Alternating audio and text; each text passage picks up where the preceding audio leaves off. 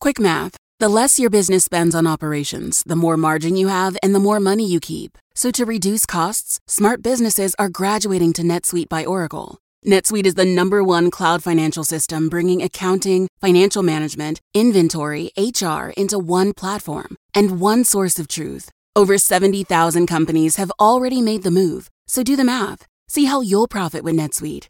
By popular demand, NetSuite has extended its one-of-a-kind flexible financing program for a few more weeks. Head to netsuite.com slash GPS. netsuite.com slash GPS.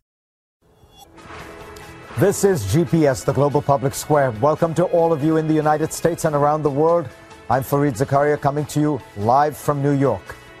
We have an important show for you all about the two big stories of this week.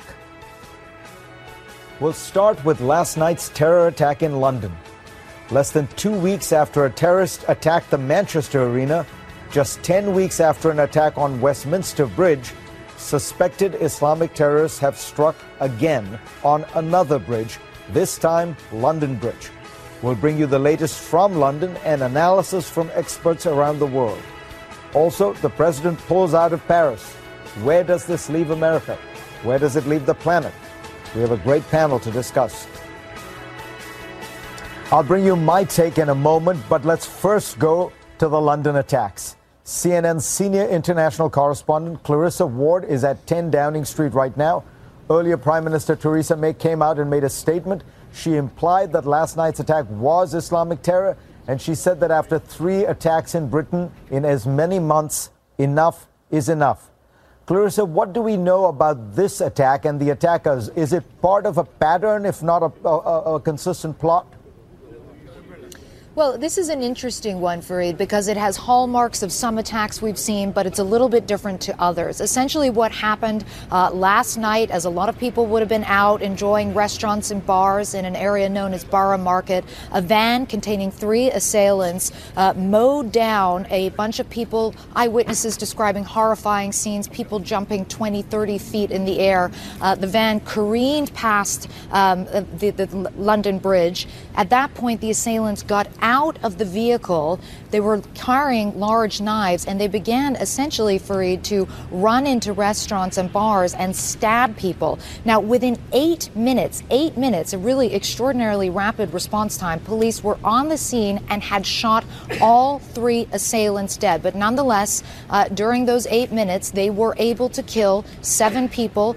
48 people remain injured. The police have arrested 12 people today, but what they haven't done, Fareed, critically, is to raise the terror threat level. The terror threat level remains at severe. You may remember that after the Manchester attack, they elevated it to critical. That was the highest level it had been in a decade. But in this instance, authorities do not believe that there is a larger network at play. They believe that the three assailants, who were all shot dead by police within eight minutes, are as far as the network extends, Fareed.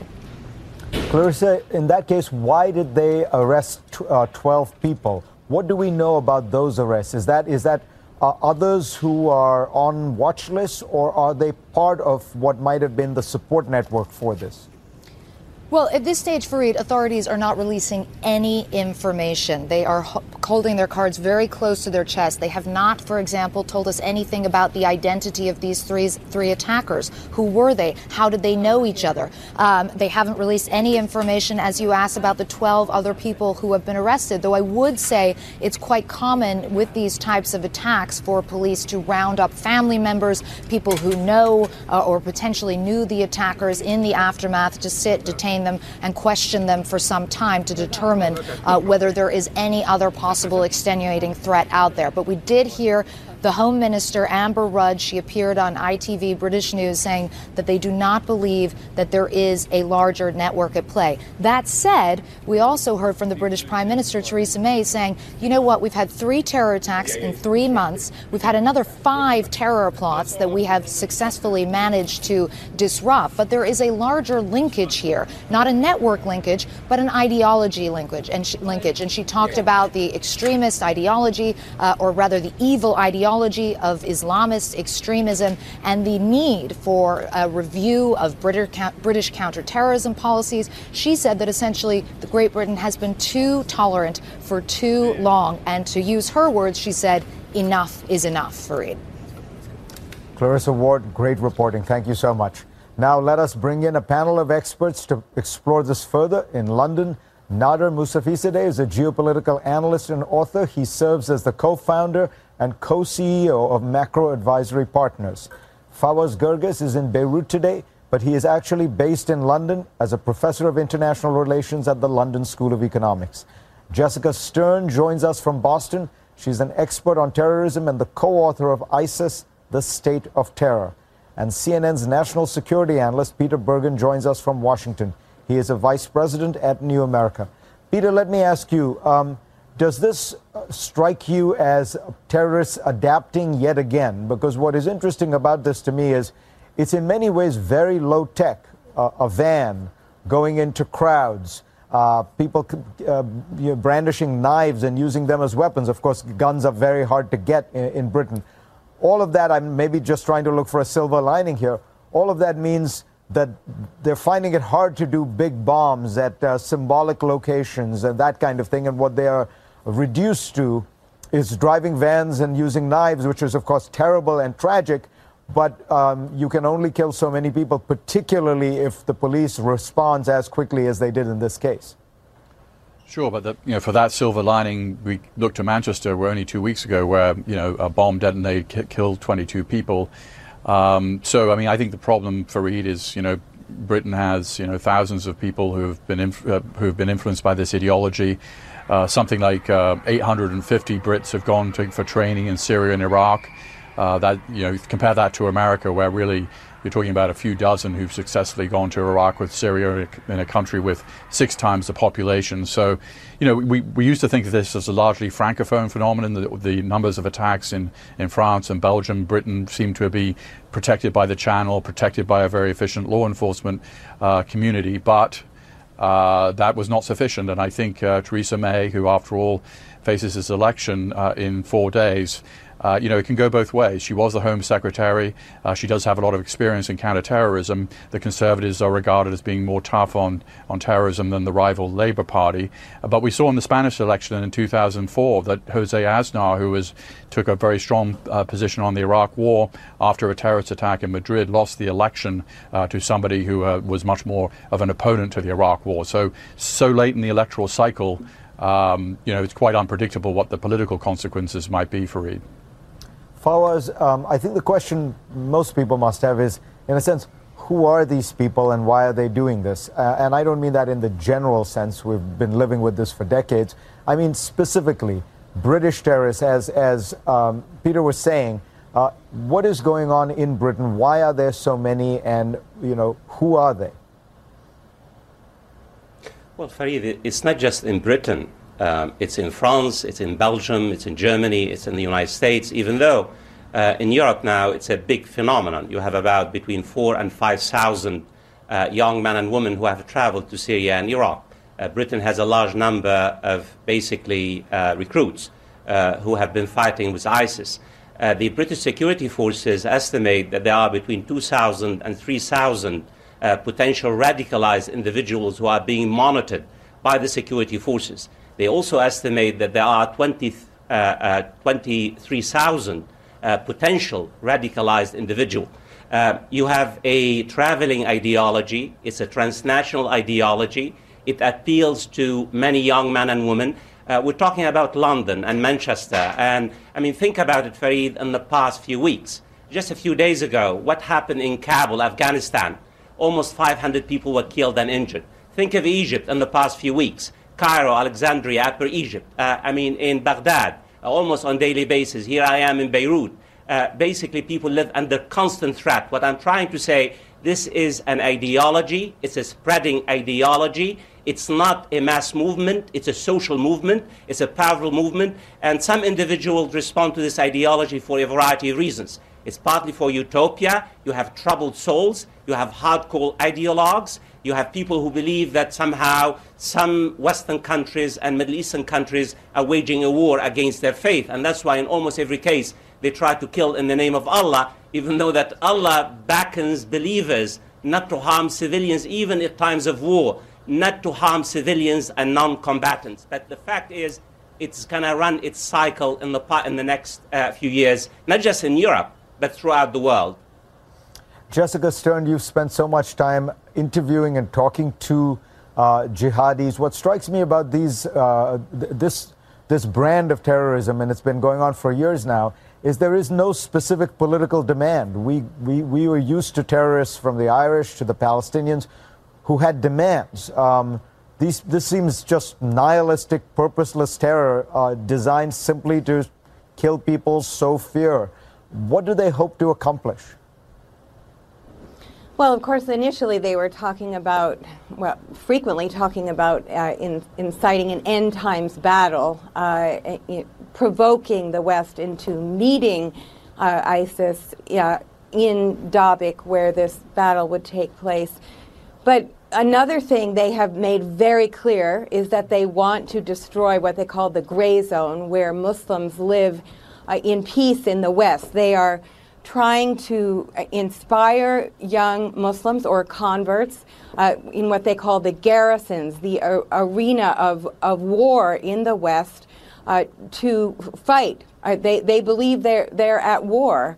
Uh, they, they want to make it d- extremely uncomfortable, dangerous even, for Muslims living in the West. That is the goal, I believe, of, of these attacks. Nader Mousavizadeh, what does what can we say about Britain versus other countries? Is there is there any particular reason this has happened three times in Britain in the last three months? Well, I think, Fareed, one of the questions that people are asking now is that given that Britain has actually had a better record, both in terms of the integration of some of these communities from which some of these perpetrators emerge, but also in terms of its intelligence capabilities, both offensive and defensive, as well as its understanding from a data perspective of what we're dealing with. This was supposed to be a safer country, certainly relative to some on the continent, uh, where there's been broadly a sense that they had a less of a strong handle on the phenomenon itself. Now, I think what we're going to look at now is, despite what has been correctly pointed out, that this is a worldwide phenomenon, the politics of this country, I think, will guide towards uh, a more aggressive set of measures, both abroad as well as domestically. That there is not a sense that this is simply something that is a global phenomenon that has to be endured, but that rather there are more steps that can be taken, both in the online space, where so much of, of this activity and extremism is encouraged and bred, uh, but also in specific measures, both in terms of individuals and surveillance, but also how companies and technology companies are going to be asked to do more uh, to be better partners in the struggle against this scourge. Fascinating. We'll be back in a moment. President Trump, of course, has been tweeting this morning about last night's terror attack in London, and some Brits have been responding rather angrily. We'll tell you about it and discuss it when we come back. Let me draw your attention to a tweet from Donald Trump this morning. He said, at least seven dead and 48 wounded in terror attack, and Mayor of London says there is no reason to be alarmed. Well, in fact, Mr. President, here is what the mayor actually said. Londoners will see increased police presence today and over the course of the next few days. There's no reason to be alarmed. Now, people have had wildly varying reactions to Trump's tweet. One in particular caught my eye. Brendan Cox, whose wife, a British MP, was murdered by a far right extremist, responded to the president's tweet by saying, You represent the worst of your country. Sadiq Khan represents some of the best of ours. Joining me again are Nader Mousavizadeh, Fawaz Gerges, Jessica Stern, and Peter Bergen. Uh, Peter, Trump has tweeted several other things, all of which suggesting we need to get tougher, meaning by that the courts are standing in the way of the U.S. government uh, from doing what it needs to. I wonder what your reaction is, because of course, uh, European countries generally, the police has much more authority, and they and they have had difficulty uh, stopping this kind of terror attack. And as you point out, by contrast, the United States has a much less radicalized local population of Muslims. Yeah, and also the travel ban is a solution to a problem that doesn't really exist, for Fareed. I mean, um, you know, uh, almost all the terrorist attack, all the ter- all the lethal terrorist attacks in the United States, for instance, since 9/11, have been carried out by American citizens or American legal residents. Similarly, in Britain, uh, all the lethal terrorist attacks uh, have almost without exception been carried out for, by British citizens, whether it was the worst terrorist attack in British history on July 7th, 2005, three out of four were, were Brits. The Manchester attack, the, the terrorist was actually born in Manchester. The Westminster Bridge attack, attacker uh, was also a British citizen. So, you know, travel bans are one of those sort of uh, seemingly, you know, common sense answers to a complex problem, which actually makes no sense at all. Um, and you, also, you can't ban the internet with a travel ban. Uh, and most of these people are being radicalized by the internet. So the travel ban is really a red herring. Um, Nader, when you talked about how uh, companies were going to have to do more, uh, explain exactly what you mean, because it seems to me you, you, you can't really turn off the internet, can you? No, but I think what we're going to see, and this has been uh, something more uh, open in debate here, and the government has been more explicit about it uh, in this country, Fareed, is that there is a sense that whether it is the uh, per uh, uh, persistent character of online extremist material on various websites and, and, social media platforms that the companies are aware of and could do more to take down or prevent from being put up or the wider question of encrypted uh, communications, which again we know is complicated and both law enforcement and other uh, government authorities actually want to keep it. Having said all that, I think it is important to understand that event like this and the uh, series of events like this will put more pressure on those companies whose ecosystem at the end of the day is allowing uh, some of this communication, if not all of it, to take place, often without the ability of governments to access it. The political pressure, I think, will simply grow. You have also in Theresa May a prime minister who, as Home Secretary, was very focused on this issue, very determined to do more. So as we look at policy responses to last night and going forward, I think that is one area we're going to see more activity in. Jessica, is there anything that convinces these people to be de radicalized? Is there any argument, any emotional reaction to death? Well, when we talk to people who have de radicalized themselves, some of them will admit that they were spiritually dispossessed and that their reasons for radicalizing actually were not really related to a particular ideology. In fact, uh, one of the people I've talked to extensively has said that pretty much any ideology would have, extremist, violent promoting ideology uh, would have worked for him. He was a convert who established the first online recruitment site for Al Qaeda. Uh, intervening, uh, it's partly, uh, clearly, ideological because what happens, whatever the reason the person gets drawn in, they do begin to buy into the ideology. It's partly ideological and, and partly psychological and partly spiritual. I think there are many, just as there are many different reasons why people get drawn into these movements, there are many different pathways to help them out. Fawaz, uh, when the president went to the Middle East, uh, he said the problem of terrorism was all being uh, fueled and supported by Iran. But of course, this is all Sunni jihadist terror. Um, yet again, the, the ideological roots actually draw on places like Saudi Arabia. Is there anything to be done? How does one battle this ideologically? Well, I mean, I think if you ask me, and of course, uh, Fareed, there is no simple cure. There is no magical, really, answer to this complex, you know, uh, a traveling ideology. But if you ask me what you can do about it in Western societies, I would say local, local, local. You need to work with local uh, communities, uh, Muslim civil societies. Let's uh, remind our audience too. Between 2013 and 2016, the British security forces have foiled 18 operations. Since the attack in Manchester uh, uh, in March, uh, basically the security forces foiled, has foiled six uh, uh, attacks. So the reality is you need good intelligence, uh, you need to be proactive, and you need to work with local communities. The worst thing you can do is to alienate local communities, Muslim communities, like President Trump in his rhetoric and his ban against Muslims coming from the world to the United States. Peter, um, talk about the politics of this going forward. Nader pointed out that this will put a lot of pressure on the British government. But what will that mean? Um, you know, at the end of the day, uh, what can you do when you have somebody who decides to take a van uh, and use it, uh, you know, to, to find a place where people are having a good time? Is there, again, it strikes me that this is so low tech uh, that uh, it's not, it's not going to be easy to figure out what it means to get tougher with this, this kind of terror. I totally agree, and I mean, picking up on the social media conversation, you know, uh, that that discuss, you know, the social media companies have, uh, you know, ISIS, ISIS is, Twitter has closed down hundreds of thousands of ISIS accounts. Facebook has thousands of people looking for these kinds of uh, these kinds of messages. But you know, the internet is very big, and um, there are a lot of messages, and so uh, the idea that somehow we're going to magically make all the social media companies produce content that uh, that doesn't incite this kind of thing, I think, is is, is kind of false. Uh, there's a you know, First Amendment problem, particularly in the United States, and also there's the issue that ISIS is using Telegram, which is a Berlin-based uh, social media company encrypted platform, and isn't subject to British laws or American laws, and so the terrorists tend to be technologically ahead. Um, and I, you know, I think the social media companies are doing what they can um, in an air, and you know, the British government can demand whatever they want. But I think uh, if that's seen as sort of a magic bullet, I don't think it's going to work either. This is a fascinating conversation, and it's not going to go away. So we'd like to have all of you come back uh, to talk about it soon. Next on GPS.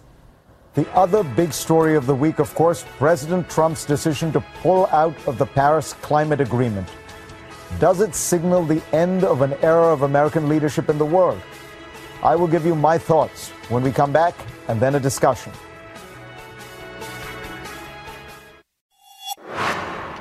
We now have a Trump doctrine, and it is in its conception and increasingly its execution the most radical departure from a bipartisan American foreign policy since 1945.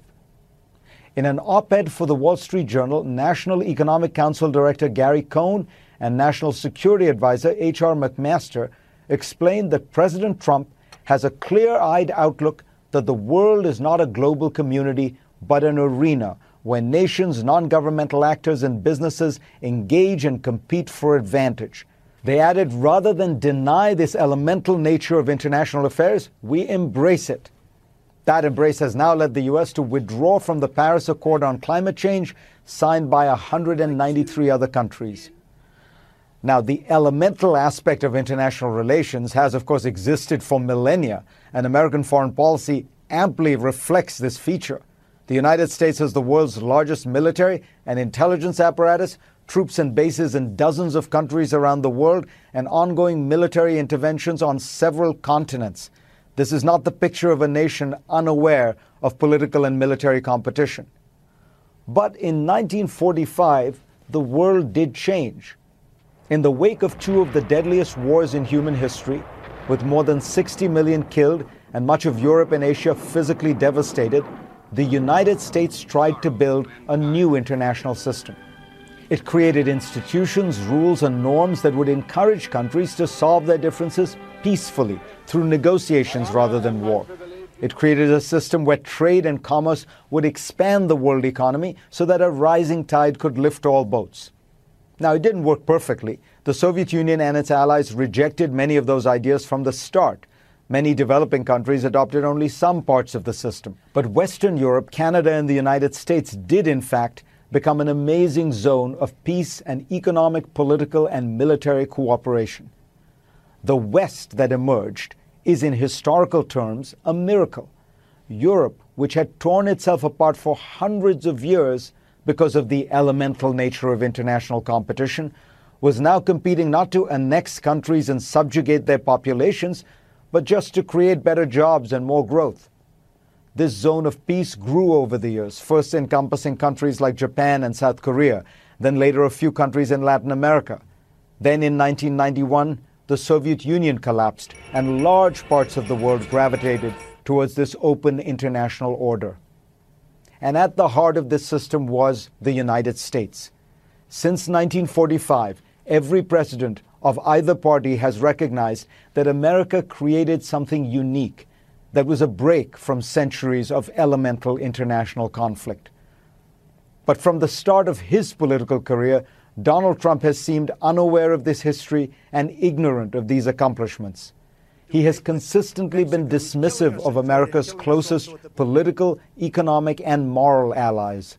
He speaks admiringly of strongmen like Vladimir Putin, Xi Jinping, Abdel Fattah al Sisi, and Rodrigo Duterte, but critically of almost every democratic leader of Europe.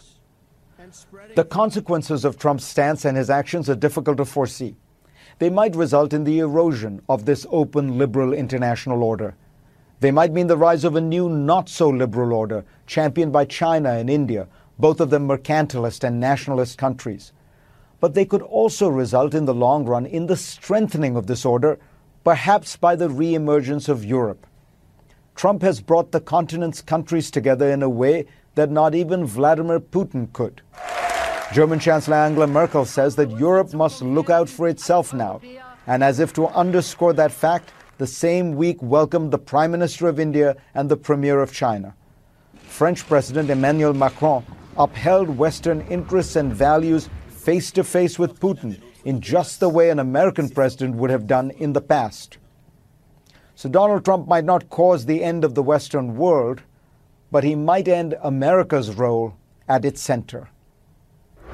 For more, go to cnn.com slash Fareed and read my Washington Post column this week. Next on GPS, much more about the president's decision to withdraw from Paris. A great panel will discuss it and what it means for America and the planet.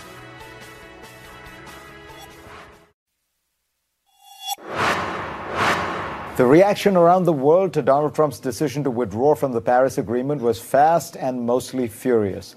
The UK's Guardian played it pretty straight anger at the US as Trump rejects climate accord, and France's Liberation said simply goodbye, America. Another German outlet was even more punchy Earth to Trump, FU. So is it farewell? Joining me to discuss are Ernest Moniz, who helped negotiate the Paris Agreement as Secretary of Energy under President Obama. Rana Foroohar is CNN's global economics analyst and the FT's global business columnist. And Richard Haass, the president of the Council on Foreign Relations and the author of A World in Disarray. Um, Secretary Moniz, let me start by asking you. Um, Donald Trump said that it was highly likely that he would be able to negotiate a better deal. Um, what are the prospects of the other 193 countries doing a new deal now that the United States has pulled out? Well, I think the uh, the odds of that are vanishingly small. Uh, and what is, of course, particularly strange uh, is uh, if the president were concerned about the relative uh, size of, of commitments, uh, the Paris Agreement has all the flexibility to, to, for example, reduce the targets. I wouldn't advocate that, of course, uh, but, uh, but that's a much more uh, practical approach, certainly, than, than arguing that the whole deal could be redone. I might add it's particularly sad, in my view, in the sense that the agreement accomplished exactly what was called for over many years. Uh, getting the emerging economies to have to have commitments, to have flexibility. Uh, so uh, obviously, this this this uh, action by the president is a major major step backwards. Richard, it, seems as though you know Secretary Moniz is right that the, the Paris Accords were pretty flexible. You could kind of do a lot of different things. You, the United States can build coal plants under it, for example. Um, why withdraw? It seems to be part of a political signaling game that, that Donald Trump is playing. If you look at the way he treated NATO, refused to affirm Article 5, now this, these are symbolic statements that seem to be all about nationalism and sovereignty over globalism. 100%. This is not about climate change per se. This ought to have been a form of multilateralism Donald Trump should have embraced. This is the most flexible form of multilateralism. It allows sovereign governments and countries to choose and adjust their, their, what it is they're going to do. So rather than reject this, actually, he should have said this was a model, but he didn't. And your, your question has the answer in it. This is symbolic. This is about the, the politics, the appearances. He's playing to a domestic base. It's, it's part of his larger worldview that when he looks at the last 70 years, I think, unlike the two of us, rather than see a world that's been pretty good for the United States and Americans. It's been relatively peaceful, relatively prosperous, awful lot more democratic than it ever was. Donald Trump looks at the world and says somehow It's costing us much more than it's benefiting us. Our allies and our trading partners, to use a technical phrase, are, are screwing us. And what he wants to do is essentially disrupt. I can understand, Fareed, why Vladimir Putin wakes up every day and wants to disrupt. I can't for the life of me understand on the merits why any American president would want to disrupt the inheritance that he had. And this, this, this will be truly consequential. Rana, what's striking to me is that uh, for the last three months, we've been hearing from the President of the United States about how the world order is unfair and how he wants to tear it down, and the President of China about how he wants to uphold free trade, the rules of the road, right. world order, and actually expand and enhance it. Is this an opportunity for the Chinese? Well, absolutely. I mean, you already see the Chinese and the Europeans coming together and saying we're going to have tighter alliances around climate issues, we're going to develop smart grids, we're going to look into new technologies. And that's why you see so many business leaders uh, in the U.S. so upset about Trump pulling back from Paris because they, they know that when you talk about jobs, and it's ironic that he's making the economic argument for trashing this agreement because when you think about jobs, the jobs are in smart tech. They're in green techs, which, by the way, have become more cost effective relative to fossil fuels uh, for some time now. Um, so that's one interesting point. But again, from a political standpoint, and I agree with Richard, uh, this is theater for Trump. You know, this is playing to his base. In a way, it works internally amongst his advisors. He splits the difference between the Steve Bannon nationalist camp and the moderate Gary Cohn camp by saying, I'm not going to deny the science, but I'm going to stand up to these Europeans who are pandering in their salons and the Chinese who are saying that they're going to be global leaders while they build more coal fired power plants. So it works very well for him at home. Uh, Pittsburgh, he says, I, I, I, represent the people of Pittsburgh, not Paris. Pittsburgh has twice as many clean energy jobs as oil, natural gas, and coal facts. jobs. Uh, Secretary Moniz, what, uh, what is the effect, though? Uh, all this theater has a price in terms of uh, the climate and Amer- the American economy, right? Uh, absolutely. And if I may, Fareed, I'd just like to add a couple of footnotes uh, to what, what's just been said. Uh, one uh, being that, uh, the, as Richard said, this is a pattern uh, in many cases, and together deeply shaking the confidence of our allies and friends in, in, our, in our reliability. And on the jobs front, and this is part of the impact, on the jobs front, I'd like to inject uh, in that, in addition to the uh, uh, Paris Accord announcement, uh, that the president's administration has also sent a budget to Congress that would undercut the innovation investments that are exactly the foundation for jobs of the future, uh, exactly the investments uh, that would position us to get a large market share of a future multi-trillion dollar clean energy marketplace. So, so the effects there, combining those, would be immense. The good news, of course, is, as has already been, been noted, the good news is our business leaders, they make long term business plans. But look, when the federal government is not rowing in the same direction, it's obvious, obviously going to make things more difficult, and it's going to make it much more costly uh, and challenging for the United States uh, in the future uh, as we uh, uh, uh, protect the environment, but also compete in that global in that global, uh, global energy marketplace. All of you stay with us. Uh, when we come back, we are going to explore in some greater depth what does a world without America at its helm look like? How stable or how scarily unstable is it when we come back?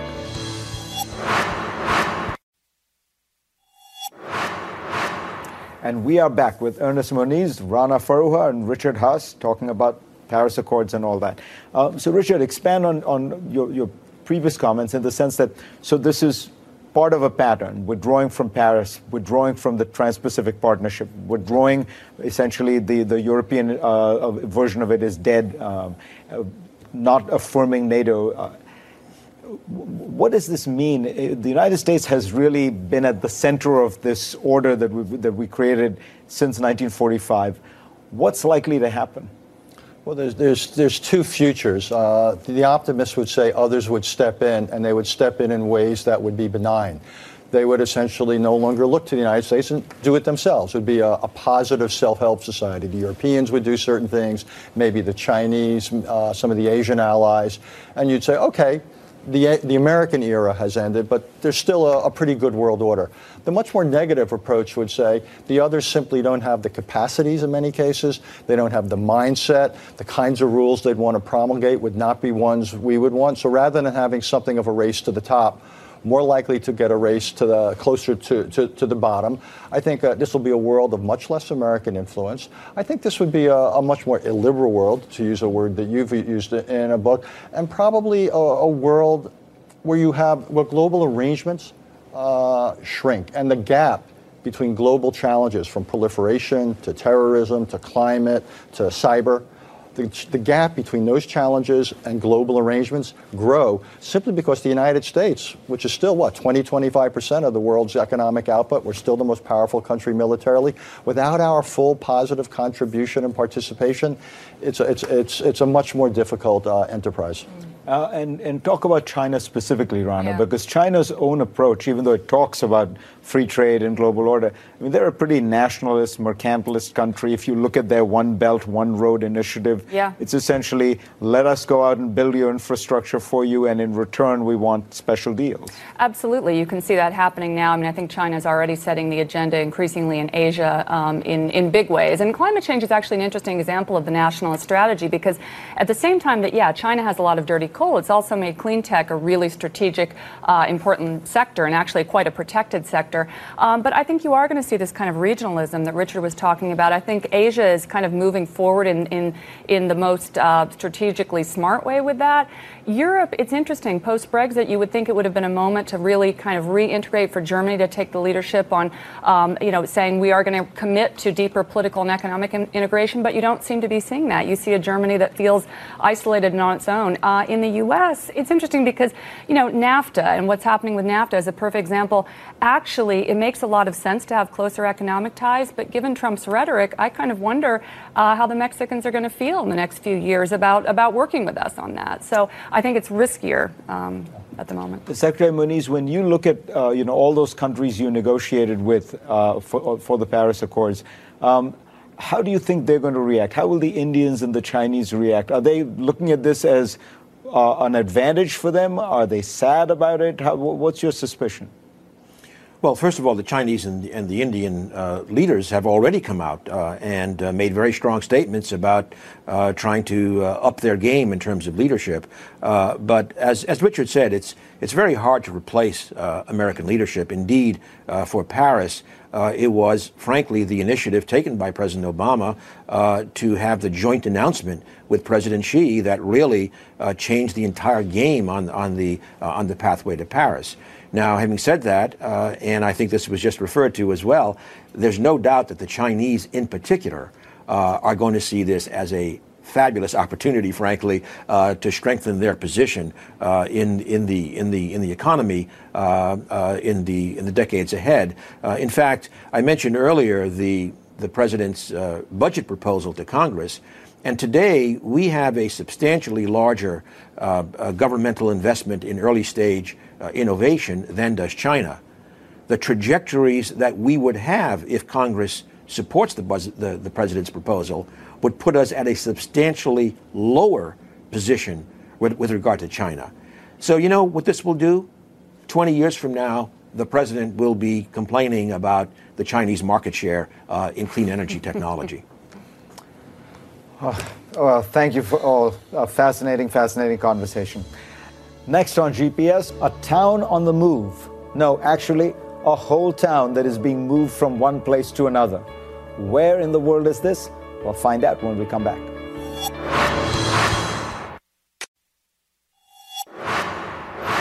One country picked up and moved a historic building last week, the first such move in the relocation of the entire town. What country performed this unusual engineering feat? Is it Russia, Mexico, Sweden, or South Africa? Stay tuned and we'll tell you the correct answer. This week's book of the week is a podcast. Well, sort of. Podcasts are hot nowadays, so let me tell you about my favorite. BBC Radio has for almost 40 years had a Monday morning show called Start the Week that is unrivaled anywhere in the English speaking world. It brings four authors together who have all read each other's books, and the moderator, usually Andrew Marr, brilliantly manages a fascinating conversation among them. Listen to last week's conversation on India, and you'll see why I'm hooked. And don't forget to subscribe to my actual favorite podcast, which is, of course, our GPS podcast, if you haven't already. That way, you will never miss a show. Go to cnn.com slash Fareed where you will find a link. The answer to my GPS challenge is C, Sweden. The town of Kiruna, population of about 20,000, is picking up and moving two miles to the east. The people are relocating and some of the buildings are coming too. Last week, the first of the historic buildings was hoisted off the ground and moved, as Quartz reported. The impetus for the move isn't climate related, but it is the result of a man made problem. Kiruna was built atop Europe's largest subterranean iron ore mine. After a century of tunneling and mining around the town, fears that it would be swallowed by a large hole prompted the decision to pick up and go. The rough cost of this logistical nightmare? Over $1 billion. Thanks to all of you for being part of my. Pro- I'm Dr. Sanjay Gupta, host of the Chasing Life podcast. In honor of our 10th season, we want to hear from you. Leave us a message at 470 396 0832 and tell us how you chase life. It could be used on an upcoming episode.